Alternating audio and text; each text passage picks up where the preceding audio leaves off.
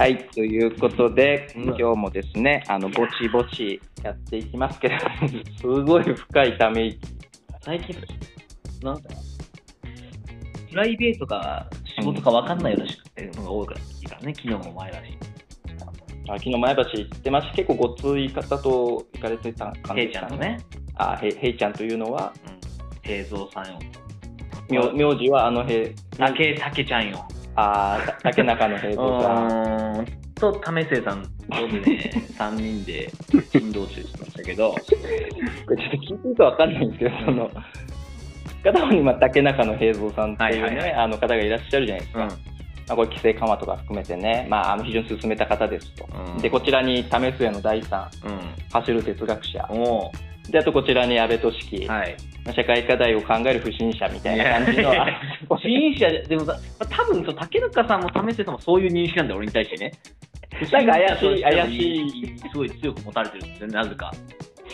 そうですね。3人で前橋に行くと。で、写真をツイッターに上げて大丈夫って為末さんから来たんだけど、うん。ちょっとこれ今まだ OK 出してが悩ましいなと思って、まだ返してないの、返事。なんかさ、ため、あ、竹中さんと対談の本出し、だしね。につける薬ってやつそうそうそうですね。あれ、今はい読んでもね、本当いいこと書いてあると思うんですけど、はいはいはいはい。あの、あれ出した瞬間からもうその、言われのなき誹謗中傷のスタートしたわけ。新自由主義の申し子みたいな。いやあこの安倍俊樹をそう、も僕、お仕事、その社会問題のお仕事なんで、まあどっちかというと、そのもう15年、こう、貧困をいかになくし、う、うん、格差を是正し、はいはいはいはい社会の中でこうね、こう安定的的な仕組みをどう作っていくかと、はいはいはいはい金持ちが立てばいいよというものの対極にいるつもりで人生の仕事を費やしてきたつもりだったんですけど、まあそうですよね、実際。いや、そうだと思うよ。ねそうだと思うんだけど、竹中さんと一緒に本を出すと、まあ、それは詰まるところ、うん。あの、新自由主義なんだな、あいつは、みたいな、こう、もう その中身を読んでくれないわけですよ、本の。対談ってさ、うん。意見が違うから話を聞きに行くじゃない。確かに中見ると、うん。結構こう、あ、ここまで出すんだぐらい意見違う場面よくありますよね。緊張感あるとこ、まあ一緒のとこもあるんだけどね、一緒のとこもあるんだけど、まあ緊張感あるとこありますよ。はいはいはいって感じなんですけど、まあやっぱりここら辺は伝わらず、はいはいはい。ってなった中でですよ、はいはいはいはい。あの、またこういう写真とか出しちゃうと、はいはい。きっとなんか言われるじゃん？その、ちょっとね、うん。そのこれでこんな楽しく、この安倍ラジオで話していいんですいやー、どうだろう、ラジオだから大丈夫かなと思って今喋っちゃってるけどね。あ、まあ確かにだいぶ印象は違いますよね。写真とかさ、切り抜かれるわけよ。もうにっこり二人で横に並んでね。あーいや、やっぱね、こうなんかね、いわ、俺結構意見違う人とも仲良くなるタイプだからね。そうだよね割とワイドレンジ誰でも仲良しみたいな感はい。じなんですけど、いや、なんかだから、それこそ、この夏は、うん。フジロックに行って、いや、なんすか、あの、藤、で、フジロックで、なぜかアーティスト枠で行くんですよ。おしゃべりするわけで。で、なんかもうその、うん原発やむかなしみたいなこと言った瞬間に、そのままこう、その、貼り付けにされるんじゃないかみたいな場所らしいんだよね、なんか噂によると。多分なんですけど、まあ、うんまあ、わかんないですけど、フジロックに足を運んでる方は、なんとなくマジョリティは、あの、やむなしとかではなく、もう断固。そう。断固の、で、まず、フジロックに行って、わざわざ、トークを聞きに来る時点で、こう、筋金入りじゃない、皆さん。私多分安倍さんはね、あの、原発ゼロって叫んでくると思ってますよ。そう、そうよね。うち、採用とかでもさ、時々そう思ってくる人いるもんね。うん。あの、原発ゼロって叫んでるんですよね、リレバーみたいな感じで。別に、いや、俺、あの、うん長期的にゼロでできるならしたらいいと思うけど、はいまあ、あの、なんていうかな、まあ、もう少しこう、リアリスティックなところもあるじゃない、私は。短期的にはね。いや、そうですよね。うん、はい中長期的には理想主義者だけど、はいはい短期的には結構リアリストなんで、まあ、そういうリアリスト的な話をした瞬間に、こう、多分もう、フジロックから帰ってこれなくなっちゃうから、とどうやって切り抜けようみたいなのもあるし、いろんな写真撮られるわけ。で、撮られた写真はその度に、こう、それぞれの文脈で都合よく使われるんだよね。右側の人からしたら、あいつは左だっていう感じの写真をなんとか探してくるわけ。はいはい。例えばなんかあの、日本財団でさ、賞を取った時の、はいそれで、賞を取ってるだけだから、仲いいわけでもないんだけど、その、私の隣にコラボの二頭さんがね、いる写真っていうのがあるのよ。あそそんな昔のやつでああるんですねあるんです。なんか、はあ俺もそう、あるんだと思ってびっくりしたんだけど、いはいはいそれを引っこ抜いてきて、こう、あの、コラボ擁護派の安倍、片方からするわけですよ。で、もう片方は竹中さんと私の親友で、新自由主義の安倍とかって、その、こう、まあなんていうかな、物事っていうのは角も同じものを見てもこう違った角度から見えるんだなと。ああ、いや、なるほどですね。というね、まあそういうことがありまして、写真を出すかどうか悩ましいのよ。これちなみになんですけど、まあ今日ね、あの、安倍ラジオ初のうん。前後編でお届けしておりまして、うんまあ社会的企業とか社会的事業とかね、はいはいはい。まあここの、その参入してくるプレイヤー、うん。みたいなのが、まあ、昔はもっぱら NPO みたいな、うん。あのまあ、ボランティアみたいなものから、スタートアップ大企業、そして今日ね、地方の、地域の中小企業みたいなとこ話していくんですけど、ちょっとそこにも関係するかなと思うんで少し聞くんですが、前橋市には、まあ、なんか何、何しに行ってたみたいな感じだったんですか？前橋はね、あの、 JINSってあるじゃん、メガネの。ああ、メガネの、じゃあ、うん。私、 JINS確か買ってますね。あれは JINSな気がする。そう、いい安いの。俺も今回それに合わせてメガネ2つ買ったけど、 JINSでね。はいはいはい、あはい。のーその JINSの社長、田中さんって言うんだけど、田中さそう田ん、中さんが、有名。あのー前橋出身で、はいはい。前橋の町おこしをしてるんでね。ほら、まさにね、そう社会的事業に乗り込んでいってますよね。乗り込んでってるね。なんかね、もう、すごいこう、シャッター商店街を復興させようと思って、ホテルを買い取ってみたいな感じで、え、なんかもう、どんだけ金突っ込んだろうな、というぐらいの、まあはいはいはい。あら、まあ、金だけじゃなくて、多分田中さんの巻き込み力すべてをそこに投入してるんだと思うんだけど、結構、なんていうの、ガチなんだ。ガチだった。ガチだった。うーん、いいよ、良かったけどね、すごいね。なんかあれだよね面白かっ、たなあの、すごいこう尖ったホテルそうそうそう。作ったり白いホテルね。うん。あとなんか去年ぐらいに前橋ブックフェスああ、そう、そういう系のイベントも結構やってるし。そっちはなんか糸井重里さんはいはい。がほぼ日で温度取りながらみたいな感じで、なんか前橋ってそそういうの盛り上がってきてる感あるなとか、ちらっと思ってましたけど。まあそうね、盛り上がってきてるかなの兆しが見えるぐらいかな。あー、なるほどですね。あのーやっぱ夜とかなんか飲み屋探したけど、本当どこも空いてないみたいになっちゃったし。あ、まだそんな感じなんだ。まあちょっと火曜だったからわかんないけど、本当に飲み、飲み屋難民として、私と為末さんはずっと前橋のアーケードをいろいろぐるぐる回ってたんですけど、ちょっとあんまりなかったね。ねそしたら昨日はそのジーンズの田中さんのとこ、ちょっとこう、け見学というか、あのお邪魔させてもらってみたいなことそうそうそう、なんかね、そのいろんな行き違いがあって、本当はなんかもっと大規模にやらせたんだけど、はいはいはいはい。いろんな、まあ、多分いろんな行き違いのその起点となったのは常に俺なんだけど、はいはいはいはい。まあ、俺とまあいろんな人の秘書さんとかとコミュニケーションがあってこう、コミュニケーションミスが起きた結果、はい。なんか、誰がこれ温度取るんだっけみたいな感じになって、ああ、なるほどね。スタディツアー的な、そうそうそうそう行くやつの。で、一泊するはずだったんだよね。あ、もともとそうなんですね。だから今はい日朝のその、モーニングショーも休むつもりだったんだけど、はいはいはい。なんか気づいたらもう日にちになってて、はいはいはいはい。で、ふと行くつもりになってるのが僕と竹中さんと、あの、為末さんだったっていう3人 感じで、こう、バラバラと集まってバラバラ解散したっていう楽しい会でしたけどね。わかりました。うんまあ、そんなこんなでですね、うんあの、まあ、そしたらまた、フジロックはあれ8月ですよね、多分ね。はいはい。いや、まあ7月かな。7月かな。うんじゃあ、安倍さんがフジロックで、えー原発セッションを終え、まあ、無事、え帰ー、ってこれるのか。生還できるのかっていうのは、あの、また、この1ヶ月後ぐらいにはですね、多分、あの、7月中ぐらいには判明すると思うので、まあ、その部分また追ってね、ね。あの、聞きたいですし、あの、現実的に原発は必要じゃないかっていうのを言った瞬間の会場のざわめきとかもね、いやー、でも言わない方がいいよって、津田さんに言われた。はい。あの、まあ、そういう予定調は崩していくのが安倍俊樹だと思うので、まあそうね、悩ましいね。それはまた追ってということで、うん。はい、今日はあの引き続きっていうところで、うんえーまあ、さっきも言った通りですね、社会的な企業とか事業みたいなものに、まあ、ちょっと中小企業とかが、うんあの入ってくるようになったよというような、その文脈うん。の部分をちょっと安倍さんなりの解説聞けたらなというふうに思ってまして、うん。まあ、個人的には、まあ、なんていうんですか、その地域っていう言葉が、まあ、あの使われる中で、この社会みたいなものが、あの言葉としてなんかこう、使われるようになってきたよねみたいな話も面白かったですし、うんあと、まあ、この JC 商工会、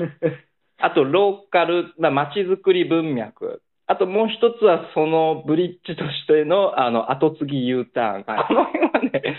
非常に私も後継ぎ、元はい後継ぎとしてね。福岡の、まあ、八女っていう田舎でうん。家土建屋みたいなとこもありまして、うん。あの一度3年ほどあの出版社の次そこでやっておりましたので、うん。もうありありと絵が浮かんでですね。浮かんでたら解像度高いでしょ。個人的に非常に面白かったんですけど、ちょっと改めてこう中小企業がどういう文脈の中で今、地域とか、まあ、社会課題みたいなものに取り組むようになってきたのかっていう、この辺、安倍さんの見立ておああ、まあ、願いしますでもね、もともと中小企業って、はいはい。対義語何かってわかるでしょ？大企業じゃないですか。そうそうそう。はい、で大企業に対抗する言葉として中小企業ってあるわけですよ。ああ、なるほどですね。で対対概念ですね。そうそうそう。で、だからその、貢献する対象も大企業が社会貢献であることにおいて、中小企業の貢献としては地域なのよね。ああ、まあ、ありますよ、ありますよ。だからその地域に生かされてるっていう気持ち強かった。そうそうそうそう。だから社会と地域っていうのは、本来的に対義的に使われてきたわけ、もともと。対義語的に。うんなるほど、なるほど、なるほど。だからこう、社会という大きなせ世界観は、むしろその、地域には馴染まず、はい、だから、はいはいはい社会というワードが使われて地域社会っていう必ずその、就職語がつくわけよ。地域の社会っていうね。はいはい。っていう形で、そこへの貢献をしましょうみたいな話がありましたと。はいはい。で、これはまあその地域ってもともと経済圏、実際実商売のほとんどは地域のお客さんに対して提供するから、中小企業の場合はね。うんうんみたいなのがあって、まあ地域といえば、あの、中小企業みたいなところがありまして、もともと社会課題ってその大きな世の中全般の課題みたいな言葉をあんまり好まなかったのね。うーん、なるほど、なるほど。でここにやってきたのがですね、まあ近年もよく見るですね、大きなあの言葉、SDGs ってありまして、日本でめちゃくちゃ流行ってるそうです、もうあの世界的に見て SDGs がこんなに通用する国はここしかないっていう 言われてますけど、世界で流行ってるっぽく思ってたんだけどなでもなんか、日本の流行り方から見ても世界で流行るルートじゃなかったじゃん。ああ、そう中なんですか。小企業とかさ、商工会とか JC のおじさんがさ、こう、ここの、むね、胸のところの襟のところにさ、はいなんか、意味も多分分かってないんだろうけど、最初からバッチつけてたじゃない。SDGs バッジを。あの辺は早かったんですね。僕、あれ早かったそんなに最近接してないから分かってないですけど。まあ、まあ、早かったってめちゃくちゃ早いわけじゃないんだけど、はいそれこそその、じゃあアメリカとかだったら、その SDGs に対応するような単語ってサステナビリティなわけよ。はいはい。こっちは結構流行ってるんだけど、なるほどね。サステナビリティとかやっぱこう、その、若者中心とか、流行り言葉的に流行ってたんだけど、はいはい。SDGs 若い世代にもと日本はあの浸透してますが、結構ね、おじさんたちにね、愛用された、そのバッジの方だと俺は思ってるんだけど、うん、商工会とかああいうところで、深い意味はわからないけど、まあ大企業の人も含めてだけど、おじさんカルチャーの中でみんなバッジをつける、そしてバッジをつけないってことはこの村の人間ではないっていう、はいその村社会的な。な同調圧力によってですね、SDGs の概念が極めて、あの、早く広がったわけですよね。うんなるほど、なるほど。で、これはやっぱ SDGs っていうワードが来たときに、こう、社会課題とのは相性が生まれたっていうのがありますね。うーんうん大きな世界もいけるうんんじゃないか、地域は、みたいな。ブリッジしたってことなんですね、SDGs っていうまあ。そうそうそうそう、まあ、実態としてさ、地域ってもうすでにその、と特定の狭いところの中だけでさ、こう、活動が行われているものじゃないことはみん。な分かってるわけよね。はい企業活動を見たって、だってその、ほとん。どはチェーン店とか入ってくるわけだし、チェーン店って本部は東京にあったりするわけじゃん。あるいは世界にあったりするわけじゃない？はいはいはいはい。ってすると、まあ、とかもそうだし、あとサプライチェーン的な話とか、インバウンドの話とかも含めて、はい証券そのものがその地域の中に閉じるっていうパターンが、結構小さ、あの、現実的じゃなくなってきたと。うーん。したときに、もう少しその貢貢献範囲を広げてもいいかもっていうところっていうのは、まあ、片方にはありましたよね。っていうか、そうしないと、全体に貢献しないと自分の地域に水が流れてこないってなったから。はいはいはい。昔は地域の中だけで、こう、まあ、サステナブルだったんだけど、うん、まあそもそも地域域、大体の地域の人口減少劇的だからさ、はいはいはい。全体貢献をすることによって、その人が集めなきゃいけないとか、証券を広げなきゃいけないっていう。世界に入ってるんで、まあ、その意味でも、こう、もともと狭い地域に対して社会から、あ社会、社会貢献をしたいっていう中小企業が、もう少し広げなきゃいけない。そう思うと、そのわざわざ地域社会って言わなくてもいいかも、社会課題でもいいかもみたいうーん、ななるほど。ありましたよね。なんか私の、まあ、兄なんかもですね、うん。その青年会議所の、ね。うん。はい、あの、言ってみれば会、なんですか、そのエリアの、うん。今どう、今、トップかナンバー2かなんかやっててですはいはいはいね、で、私の父もやっぱ青年会議所の、うん。あの、トップをこうやらせてもらってたりするわけですよ。で、昔からやっぱ、地域貢献活動みたいなね、のが脈々と続いてきてたんですけど、多分なんか想像するに、もうなんかこれでいいんだっけみたいな。ずーっと親父の代から続いてきてるこれやってんだけどな、なんかこれでいいんだっけ？なんかコンセプトもパッとしないしな、みたいな。うん。っていうところに、まあ一つの SDGs もそうなんですけど、うんなんかこう、コンセプトがこうアップデートされた感じで、やってることはそんな変わりはないんだけど、みたいなのがなんかこう、実態としてありそうだなと思いますし、安倍さん結構青年会議所とかなんか講演とか呼ばれたり表彰とか謎にされてますよね。されてるされてる。JC 詳しいよ。あの、もう JC の人の接待コースもよくわかってる。どの地域に行っても。必ず2軒目以降は、こう、んなんか、地域のチーママがやってるスナックに連れてかれて、はいはい、タバコがもくもくとする中で、こう、僕ちょっとタバコ嫌いなんですよねって言うと、こう、えって顔されるっていう、そその流れまで含めてもう、もう定番じゃないですか。でなるほどね。すげえ言ってるけど、やっぱ JC って言う通り、入った人は結構2年目、3年目ぐらいから違和感感じるのよね。うんでも2年目かさ3年目まであんだけど、すげえ回転短いのポジションの。はいはいはいはい JC の中でのポジションって1年か2年単位で入れ替わるから、その違和感持った頃にはすでにもうその自分はポジション離れてるっていうことが起きて、はい JC 自体が変わっていくっていうのは相当難しいんだよね。はいはいはいはいはいはい。で、しかもまあその JC を変えるっていうのは知らずに変えるっていうのは先人を否定することになるから、地域社会になってもう生きていけないぐらいの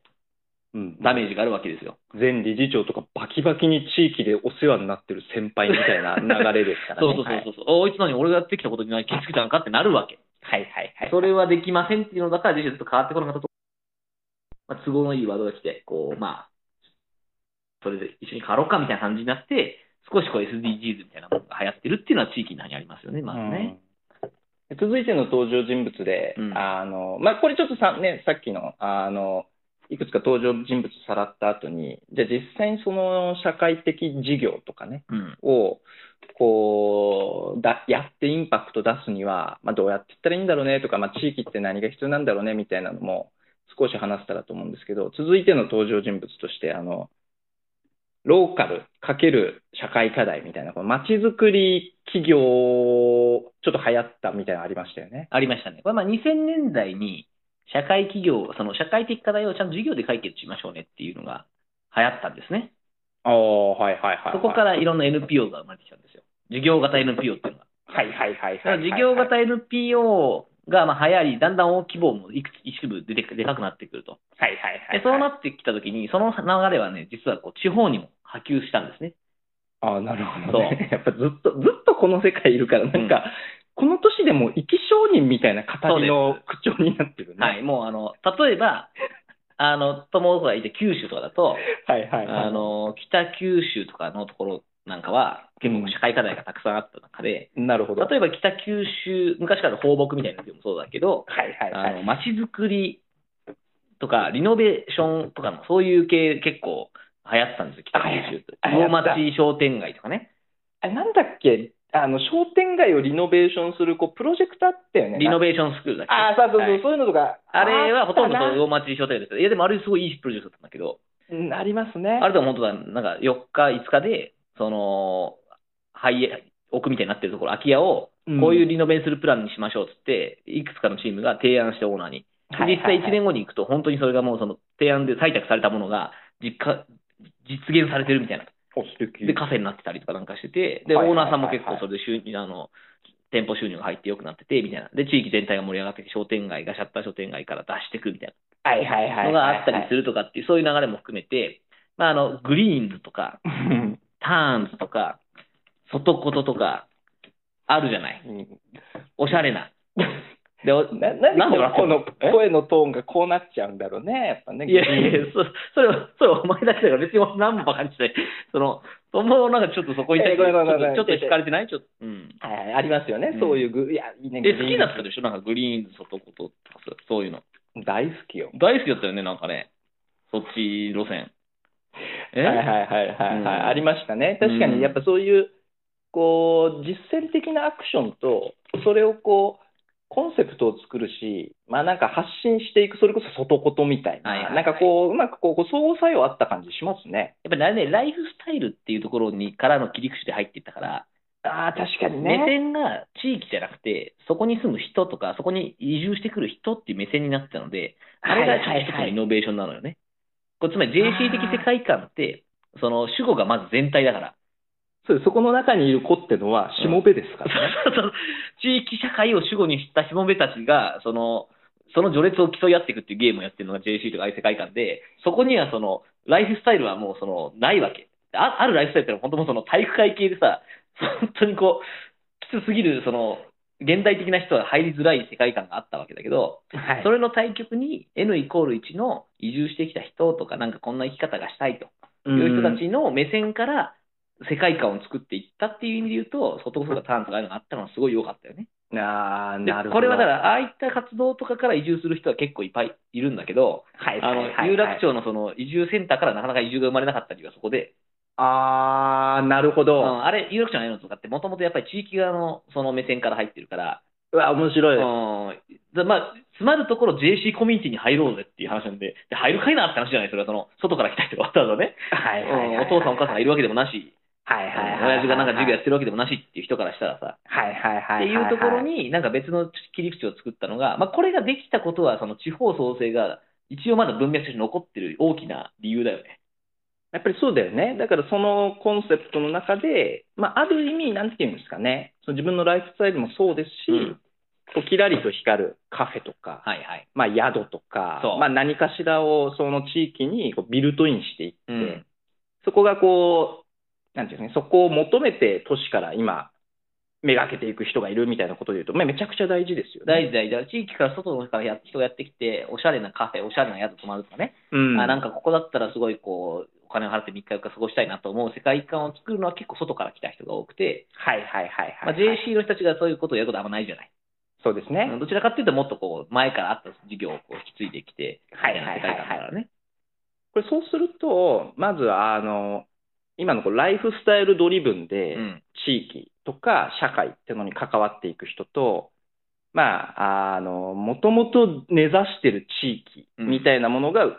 上というか、あの、あって、まあそこのある種こう、しもべ的にっていうとちょっと言い方違うのかもしれないですけど、まあ関わっていく人がいるじゃないですか。うん。で、これ僕もやっぱめちゃくちゃよくわかってるからなんですけど、じゃあ例えばその商工会議所とかね、うん。の青年部とか、まあ青年会議所とかって、うんまああの地場で、えっ、と、まあ高度経済成長とかなんならその手前うん。とかで、その建設とかもそうですし、まあなんかいろんな事業うん。をやってきた事業体の、要するに社長っすよね、うん後継ぎとかがいて、で、こっちはやっぱ年商ベースでいくと、うんやっぱり1億とか超えてくるような、地域でもね。はい、ところがやっぱ結構、まあ、たくさんあったりするんですよね。けど一方、このライフスタイルドリブンの方とかって、まあ、例えばカフェうんとかしても、まあ、非常にこう事業として言うと、実はそのこじんまりしてるみたいなものがあったときに、なんていうんですか、ここもそんなにはスムーズに仲良くなりそうにないですし、うん。まあ、なんですかね、地域全体のは経済的な、実質的なこう波及とかも含めて、なんかこう、なんかこう、うまく混じり合わないようなあの存在だなって気がしてるんですけど、ここら辺はなんかこう、どうやって手を携えていくのかみたいなの含めて、後継ぎ U ターンっていうところにもちょっとつながってくると思うんですけど、はいここら辺どう思います？いや、これは、あのね、まずね、喧嘩したら確実に JC が勝つのよ。いや、もう、もうありありとイメージ浮かびますよ。もう、あの、なんかさ、最近もなんか、高知の方でなんかってあったじゃない？ああ、ありました移ね。住した人をなんかいじめて、まあ、あれは、あの、高齢者がって話でしたけど、はいやっぱり古典的にその地域にいる人たちが産業も大きいし、政治力もある中に、外から来たやつがこうまともにぶつかってたら、もう100%負けるわけ。はい瞬殺。で、これだから、もうその初初期の頃、やっぱ外とかそういうコミュニティ、外から来たライフスタイルコミュニティ系は結構迫害されがちだったんだけど、ああ、そういう時期もやっぱあっあったたわけですね。はいはいはい。で、これ結構、あの、まあ、我々昔移住定住の授業やったじゃない？やってましたね。はい。で、これ、我々そこにね、こう、コンセプトとして結構広げたものっていうのは、観光から移住へっていう、まあ今でいう関係人口のコンセプトをかなり初期から俺らはこうずっと言ってたんだよね。あれ本当にそうでしたよね。そうんで、ここは、あの、だんだんだんだんその公園とかしてる中で肌感覚でも、その地域の中で根付いてきましたと。JAC に言われたときに、うんその観光とか外から来る人がこうちょこちょこお金を落とすんじゃなくて、はい移住させるっていうところまでが流れが入ってくると、急激にその地域の本丸課題の解決になってきますと。しかも移住者って、その地域のからすると、その一人当たりライフタイムバリューでかいわけよ。まあ、そこで稼いで使いますからね。そうそうそう、億単位なわけ、一人で。はいはいはい。価値が。はいはいはい。で、そういう認識が、しかも少子化の中で生まれてきたことによって、あれこれ外から人を呼んでこれるとか、呼んできた人をいつかせれる奴らって、実は地域にとって極めて重要なんじゃないかっていう認知に変わってったのね。あ、なるほどね。でまずは、そういやこれムカつくし、しょべえやつが生きてんなっていうのが JC 側からの目線だったわけ。はいはいはい事業規模も小さいし、外から来たやつがなんか楽しそうにキャッキャ吹くし、ちょっとモテそうだし、ムカつくなみたいな。そういう目線から、いや、とはいえ地域の中から行くと、ああいうところの人たちがいて、こう地域にいっぱい人が入ってきてくれないと、俺らのビジネスも長期的には先細っていくなっていう感じに認知が変わったのね。ああ、だし、多分その、まだ買われてないところもなんかたくさんありそうな気がするんですけど、うんそこは認知として変わるのは、なんかすごいこう大事なというか、共同していく上ではすごい大事な捉え方ですよね。大事。大事で、で、そこに後継ぎコミュニティ、あれが来るわけですよ。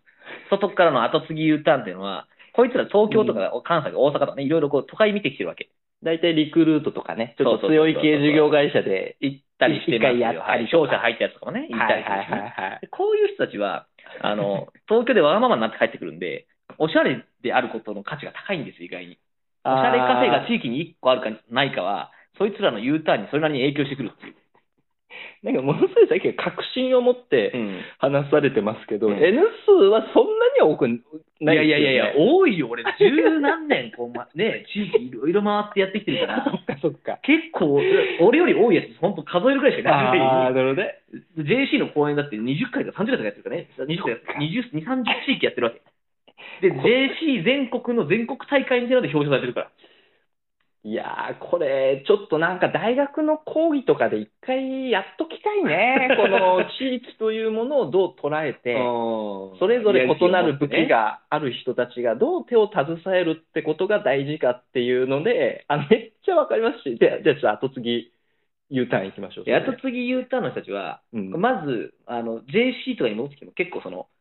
後継ぎ U ターンの中にも大きい事業者の後継ぎってやつもいるわけよ。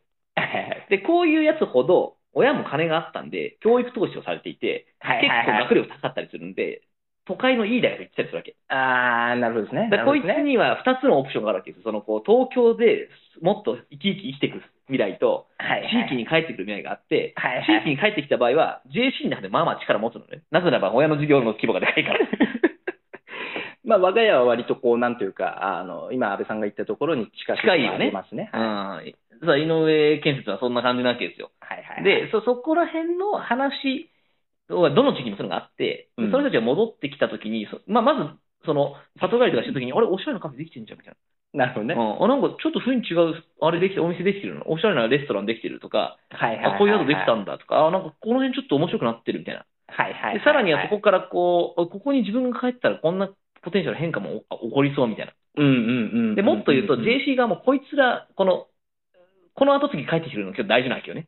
はい地域の主幹産業だ。そういう、その大きい事業者の息子であり、こういうその事業者が潰れちゃうと、うん取引がある奴らみんな困るから、はいはいはい。結構その、の戻ってきてほしいわけよ。わかります、同世代も。友達としてもそうだし、普通にその地域の利害関係としてもね。はいはいはい。としたときに、えそうおしゃれなら戻ってくるよって感じのスタンスなわけよ、こいつら。あー言い方難しいけど。はいはいはいはいはい。でそうすると、ということは、こいつ、なんか、同世代の仲間を戻していき、地域のその大きな取引先が存続するためには、そして存続した上で自分ともいい付き合いしてくれるためには、むしろ、この、外ことコミュニティみたいなね、はいはいはいとはい。仲良くやることが、そっちにも効くぞっていうことにもだんだん気づいてきたわけですよ。あー、なるほどですね。で、逆、逆に、その、後継ぎ U ターンのやつらも分かって帰ってきてるから、はいはいはい。自分らの役割はそこをつなぎながら、こう、新しい地域の未来図を作っていくことであると。うんうんんんいうことを理解して戻ってくる人が多いのね。はいはいはい。こういう奴らはめちゃくちゃやっぱりこう地域の中でのそのゲートキーパー的な価値が高くなっていき、うーん。でこういう人がいるところは、まあ、困ったらこいつに言えばなんかまあその地域の困りごとも解決してくれるから、はいはいはいはいはい。あの、外の移住者も安心して移住してこれると。あー、なるほどですでね。移住者っていうのは地域にいきなり溶け込むんじゃなくて、地域の移住コミュニティにまず溶け込むのよ。移住者コミュ先に行った移住者コミュニティに。はいはいそのさ先に行った移住者コミュニティでも解決できない課題解決を後継ぎのやつがやってくれるから、はいはいはいはい。この後継ぎがいれば、この地域の移住者コミュニティがでかくなっていき、はいはいはい。で、ここがでかくなって健全に回ってると、外からさらに人が入ってくるって循環になるので、はいはいはいはいはいはい。これがね、機能すると、地域はめちゃ良くなる。いや、これもう、ちょっと皆さんごめんなさい。ちょっと聞いてくださってる方はちょっと、私もここの手のこの類の話が好きなものまあで、もうあの、もう、あの、すっかり、その地域とはみたいなところの解像度を上げるのが楽しくなっちゃってるんですけど、まあ、なるほどですねと。まあ、そこでこう今、なんていうんですか、元からいた人たちと外こと的なところで、あのライフスタイルドリブンで移住した人と、まあ、それをうまくこうつなぎ、つなぎもするし、まあ、外こと的な人があるからこそ戻ってくるようなうん後継ぎの人たちとっていうのが、まあ、地域にまあ合流しますと、はいできますと。はい。で、これめちゃくちゃ、あの、本当そこまでいけてるようなのところとかって、あの、可能性あるな、みたいにも思うんですけど、まあじゃあ、例えばこういう3社が、その、地域ってところにこう合流したとするじゃないですか。うんそうしたときに、まあ、なんていうんですかね、その社会的な事業うん。みたいなものが、こううまく地域内で回っていったりだとか、あるいはその地域の活力みたいなものを、その、引き続き担保していくみたいな。っうん。ていう時とかには、なんかどういうのが大事なんですかね？あーまあ、一つには、そのさ三者の合流に大事なことですね。はいはいはい。三者の合流に大事なことは、やっぱ地域の一つの共通ビジョンみたいなのがあるっていうのが大事だよね、まず間違いなくね。ああ、なるほどね。うんはいはいはい、はい。ななんだかんだ言って、ここがないと難しいですって話と、うんうんあ、あとはその、すべてのプレイヤーが、地域が良くなるとすべてのプレイヤーにメリットがあるんだけど、いや、そうだよね。それをちゃんとみんなが理共通理解してるかみたいなのがあって、これあの、誰かがフリーライドしていこうと思った瞬間に全てが崩れるのよね。いや、これいいテーマだな。とはいえ、うん。それこそその、例えばじゃあ、地場の中小企業の人からすると、うん日々の仕事って、共通ビジョンからちょっと距離あるじゃないですか。はいはい。けど建設業とか、もろその共通ビジョンが実現して、地域にいろんな人が来て、賑わいがあったら、中期的に見ればめっちゃそこから得るもの大きいじゃないですか大きい。大きい。ここの、とはいえ足元はもう日々なんか道路作ってるみたいな。うん。なんか公共施設作ってるはいはい。みたいな時に、このブリッジむずいよね。むずいから、まあ、まあ、平場でやるなら、特にその、まさに公共事業系は、はいはい。地域のお根幹でありつつも、はいはいはい。その、まあ、税収の中で結構な割合を出してるから、はいはい癒着ビジネス的なところもあるじゃない？はいはいはいはい。こうここの時に癒着ビジネスをしている地域のその公共事業を受けてる系のプレイヤーがうん積極的にこれはやらない方がいいとか言とか言えるようになるとすごいよくなるね。はあ、なるほど。そそこをすると政治力めっちゃ上がるの、その人の。はいはいはい。しかもそれはみんなの前で言うのに。はいはいはいはいはいはいはい。でそうなると、そうだよね、みたいな。あいつあいつらはその自分たちのためにやってるんじゃなくて、地域のためにやってるんだ。信頼できるね、みたいな感じになってきて、こう、うんうんうんじゃあうちもちょっと身を削らなきゃな、みたいな感じになってみんなけ身を削り出すわけよ。うーん。で身を削った代。わりにそのま余った余剰分を何に使うかをちゃんとみんなで決めると。これあれですね、あの、ちょっと今、サポートしてくれてる鉄平、もし、あの、対応できたら、あの、地方創生の結果会議はい、はい、はい。この辺とかぜひ、ちょっと URL、あ、てっぺんね、ごめん、これ、ミュートにしてもらっていいかな。なんか、そっちの声が変に入ってくる。はい URL とかちょっと共有してもらえたらと思うんですけども、このあたりは本当、あの、三豊市とかかな？の事例とかで、ね、そうだね。うまさに出てきてたりするんで、実際にこう概念としてだけじゃなくて、実際にそれをこう地域振興に落とし込んで、かつやりきってる事例みたいなのもあったりするんで、ちょっとそれも見ていただけたらなとか思いますね。そうね。まあ、まあ、あとは、やっぱりこう、まあ、これか、一番この元のツイートのスタート地点に戻るんだけど、じゃあ戻りましょう、社会的な事業というのが今後どう整理されていくかみたいはいはいはいはいは。ないところと、うん。あの未来と結構セットになるんだけど、まあ、これ俺思うのは、多分外部経済を内部化していくっていうプレイヤー、はいはいはい。それか、ら外部経済に対処するっていうプレイヤー。これ NPO 的なプレイヤーね。はいはいはい。内部化できないものをあくまで対処していく。あ、それ内部化できるかできないかっていうことは、あの、関係なく、まず外部経済があったらそれに対処しなきゃいけないまず。なるほね。はいはいはい。でこれを対処するプレイヤーと、はいはいはい。それからその、その中に可能なものを選別して外部経済を内部化するプレイヤーと、はいはいはいはいはい。その内部化されたんだけど、利益が薄いところを、その事業構造とかうんの工夫で、利益できてスケールアウトできるようにして、収益を上げていくっていうプレイヤーとの3つに分かれますと。ああ、なるほど、なるほど、なるほど。で、この3つ目のやつっていうのは、なんか多分これからそのインパクトスタートアップと呼ばれてる人たちが、ここ積極的に狙いに来るようになると思いますと。はいはいはいはいはいはい。リキラバとかはどっちかっていうと2が好きだね。外部系で内部化していくっていうのがね。ちょっと整理するんですけど、内部化するだけのプレイヤーと、だけというか内部化するプレイヤーと内部化した上で、うまくこう、税金とかも含めてビジネスモデルを組んで、スケールを追いかけていくプレイヤーとって、ここがちょっと違うんじゃないかっていう整理ですかね。えっとね、そうだから、対処、内部化、あオペレーションって感じだね。ああ、なるほど、うんなるほど、なるほど。内部化したものっていうのも、当然その、決してすごく収益性が高い領域じゃない可能性もあるので、はい、そういう場合ってその競争はあんま起きないんですよね。はいはいはいはい。で、さらに言うと、その、リスクを取ってスケールアウトしていくっていうインセンティブがあんま働かない。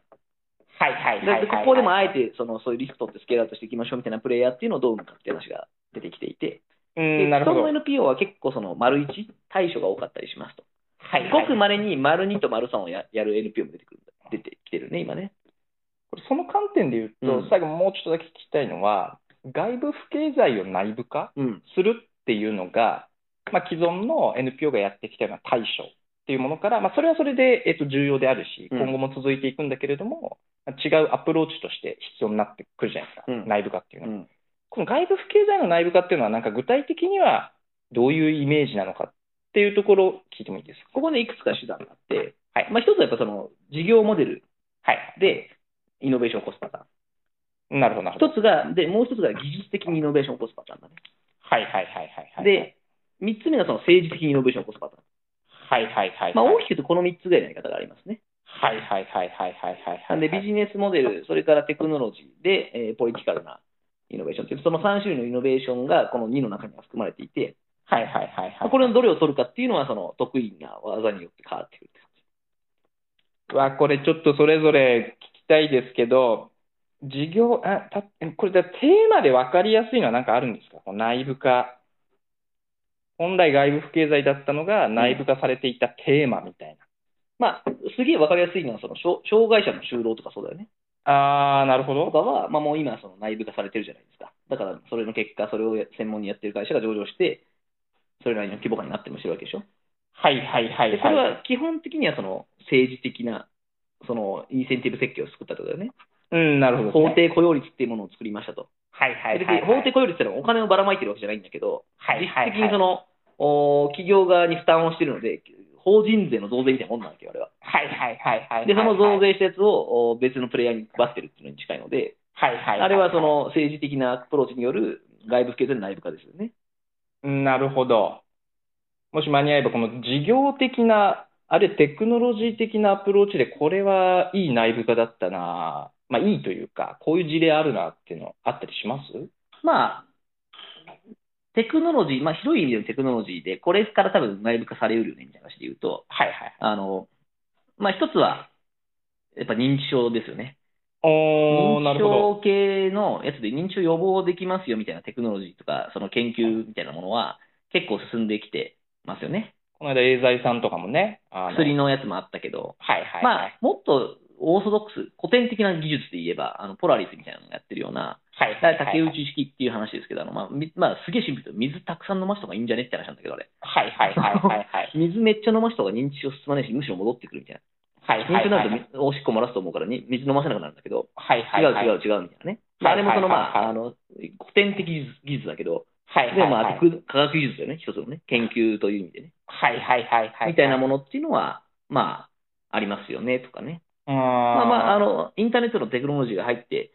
変わったものもたくさんあるよね。お高齢者の見守りとか、はいはいはいはい。あの、子供の、なんかその、お見守りのための通知システムとかね。はいはいはい。いじめの通報システムとかね。はいはいはい。結構外部経済内部化されたこのテクノロジービジネスモデルみたいなのは結構ありますね。パターンとしてはね。ああ、なるほど。で、なんか、それどこ、どこでどういうふうにその社会企業として整理していくかみたいなのは、かなり難易度は高いんだが、おそらくこれをちゃんとしておかないと、なんか私たちは社会起業家し、私たちはインパクトスタートアップみたいなところのその事象で全て成立しちゃうようになっちゃうので、うーん、ふんふんふんふん。外部がそういうふうに評価していくためのそのお基準みたいなものをもう少し示した方がいいなっていうふうに個人的には思ってまして、なるほど、なるほど。それがもともとあのツイートのスタート地点の俺のモチベーション多分途中でもうだ、え？遠いよ、いろんな意味で。遠くて遠くて、今一番最後の結論部分はいまだにツイートすらしてないっていうね。そうですね。いや、うん確かに社会的企業とか事業ってものを、まあ、外部不経済そのままで、えー対処していくのか、経済的枠組みに入れ込みながら、そのスケールさせていくのか、まあ、主に課題設定していくみたいなところに注力するのか、みたいな、その整理っていうのは初めて聞きましたね。そう本当だからその今ね、その、あえて、スタートアップ振興とは別に、社会、インパクトスタートアップとか社会的な企業の推進っていうのも政策的に入ってきてるわけよね。はいはいはい。で、これをやるんであれば、やっぱり何をもって社会的な事業とするかっていうのの定義をもう少し精緻にしていかないと、はい。まあ言ってみたらそれぶっちゃけただのそのベンチャーじゃんみたいな感じのものを社会的事業としてこう定義しちゃうみたいなパターンが出てきちゃうよね。うーん、なるほどなるほどでそ。れはちょっと、その、政策の狙いとは一致しなかったりするので、うんその狙いをする意味でも、うん今言ったように、その社会的な企業っていうのは、その社会っていうワードをつくのは何なのか。はいで、これの部分の機能としてどういうものを定義して、その定義から、こう、じゃあ、政策的にはこういうふうにさ、ここで線を引きましょうはいはいはい。というふうにやらねばならんって感じですね。はい。ということで、今12時59分で、もう間もなく1時となりますので、今日の安倍ラジオはここまでなんですけれども、実は今回うん。30回、お。よっすごいね。もう俺ほんと1回か2回で終わろうと思ってたけ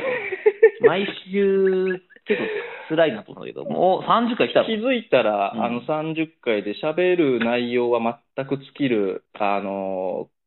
兆しもなくですね、あのそうね。喋り続けてきておりまして、うん。まあこれからもやっていけたらと思うんですけども、皆さん、あの、ぜひですね、あの、ここから40回、50回に向けて、ちょっと、まあ僕らも楽しく、あの、ワクワクしながらやりたいというのがありまして、もっとね、今大体あの数百名の人に毎回聞いてもらってるぐらいの感じなんですけども、できればやっぱ数千名とかね、あの、今年中とかに行きたい、頑張っていきたいみたいな気持ちありまして、うん、やっぱ1万でしょ。はい、えー、ということで、1万ぐらいいかないたらですね、あの、ぜひ、ちょっとこの一言、今日聞いてくださってる皆さんもですね、あの、安倍ラジオ、まあ、楽しかったでも、何かこう学びになったでも、まあ、あるいは安倍早口でもいいですし、何かしら一言ね、ちょっと、あの、コメントをして、こうよりたくさんの人が知ってもらうきっかけを作っていただけたら、大変嬉しいなというふうに思っております。安倍さんからありますか？そうね。なんか、今日うまくいったな、今日ちょっといまいちだったなみたいなバロメーター欲しいよね、ラジオ。確かに。うん バロメーター欲しいですね。まあ、あのね、こう、プロデューサー入って、えのきと P 入って、ちょっとこう、少しだけ相対化されたけど、外の目線がね。そうはいそうそうそうそう。なんかこう、喋ろうと思ったら別におしゃべりいくらでもできちゃうじゃない。はいはいはいはい。うんこの感じで社内の会議もあるしね。はいはいはいはい。これがこう、我々としてこう、皆さんの時間をいただくにあたうためには、何が足りてないか、何がいいものなのかみたいなのをちょっと把握できるようになりたいよね。という、うんモンツだけ最後、あの、お伝えをして。いや、それこそさ、平蔵とのさ、うん楽しい遠足の話が必要なのかとかね。イントロのところ30回やって、まだ定まってない定まってないよ。うん。ちょっとだから今、その平蔵のそれで行くのか、あの、半ばアイドル的人気なの、うん前田裕二と堀切に行って、うん夜飲んだ話をする方がいいか、みたいな。こここら辺もちょっと悩んだわけよ、はいはい今日の前段ね。ああ、なるほどですうね。ん、今週の出来事って意味で言うと。はいはいはいはい。ちょっと我々に確かに何かしらの物差しがいるんじゃないかというそうそうそう。ことを、えーこれじゃあ、えのきど P とかにもね、うんあの次のミーティングで考えようということにしまして、ちょっと、はい、1時超えてまいりましたので、うん今日は一旦、こちらでおいとまをさせていただければと思います。ということで、皆さん、来週いろいろありすぎんだよね。だからさ本当にあのさ、うん。終わらせようとしてるのよ、今ああ、わかった。はい、ということで、あの本当リアタイで聞いてくださってる皆さんがいるのが非常に僕らとして励みになってもういおります。なくなったらやめるからね。辛すぎるでしょ、うん今聞いてる人いないって思ったらうさ。ん、まあ悲しすぎますよね。うんはい。あの、本当にありがとうございますっていうのと、ぜひ、ありがとうございます輪を広げていくところに一言感想をお願いできたら幸いでございますということで、今週もありがとうございました。ありがとうございました。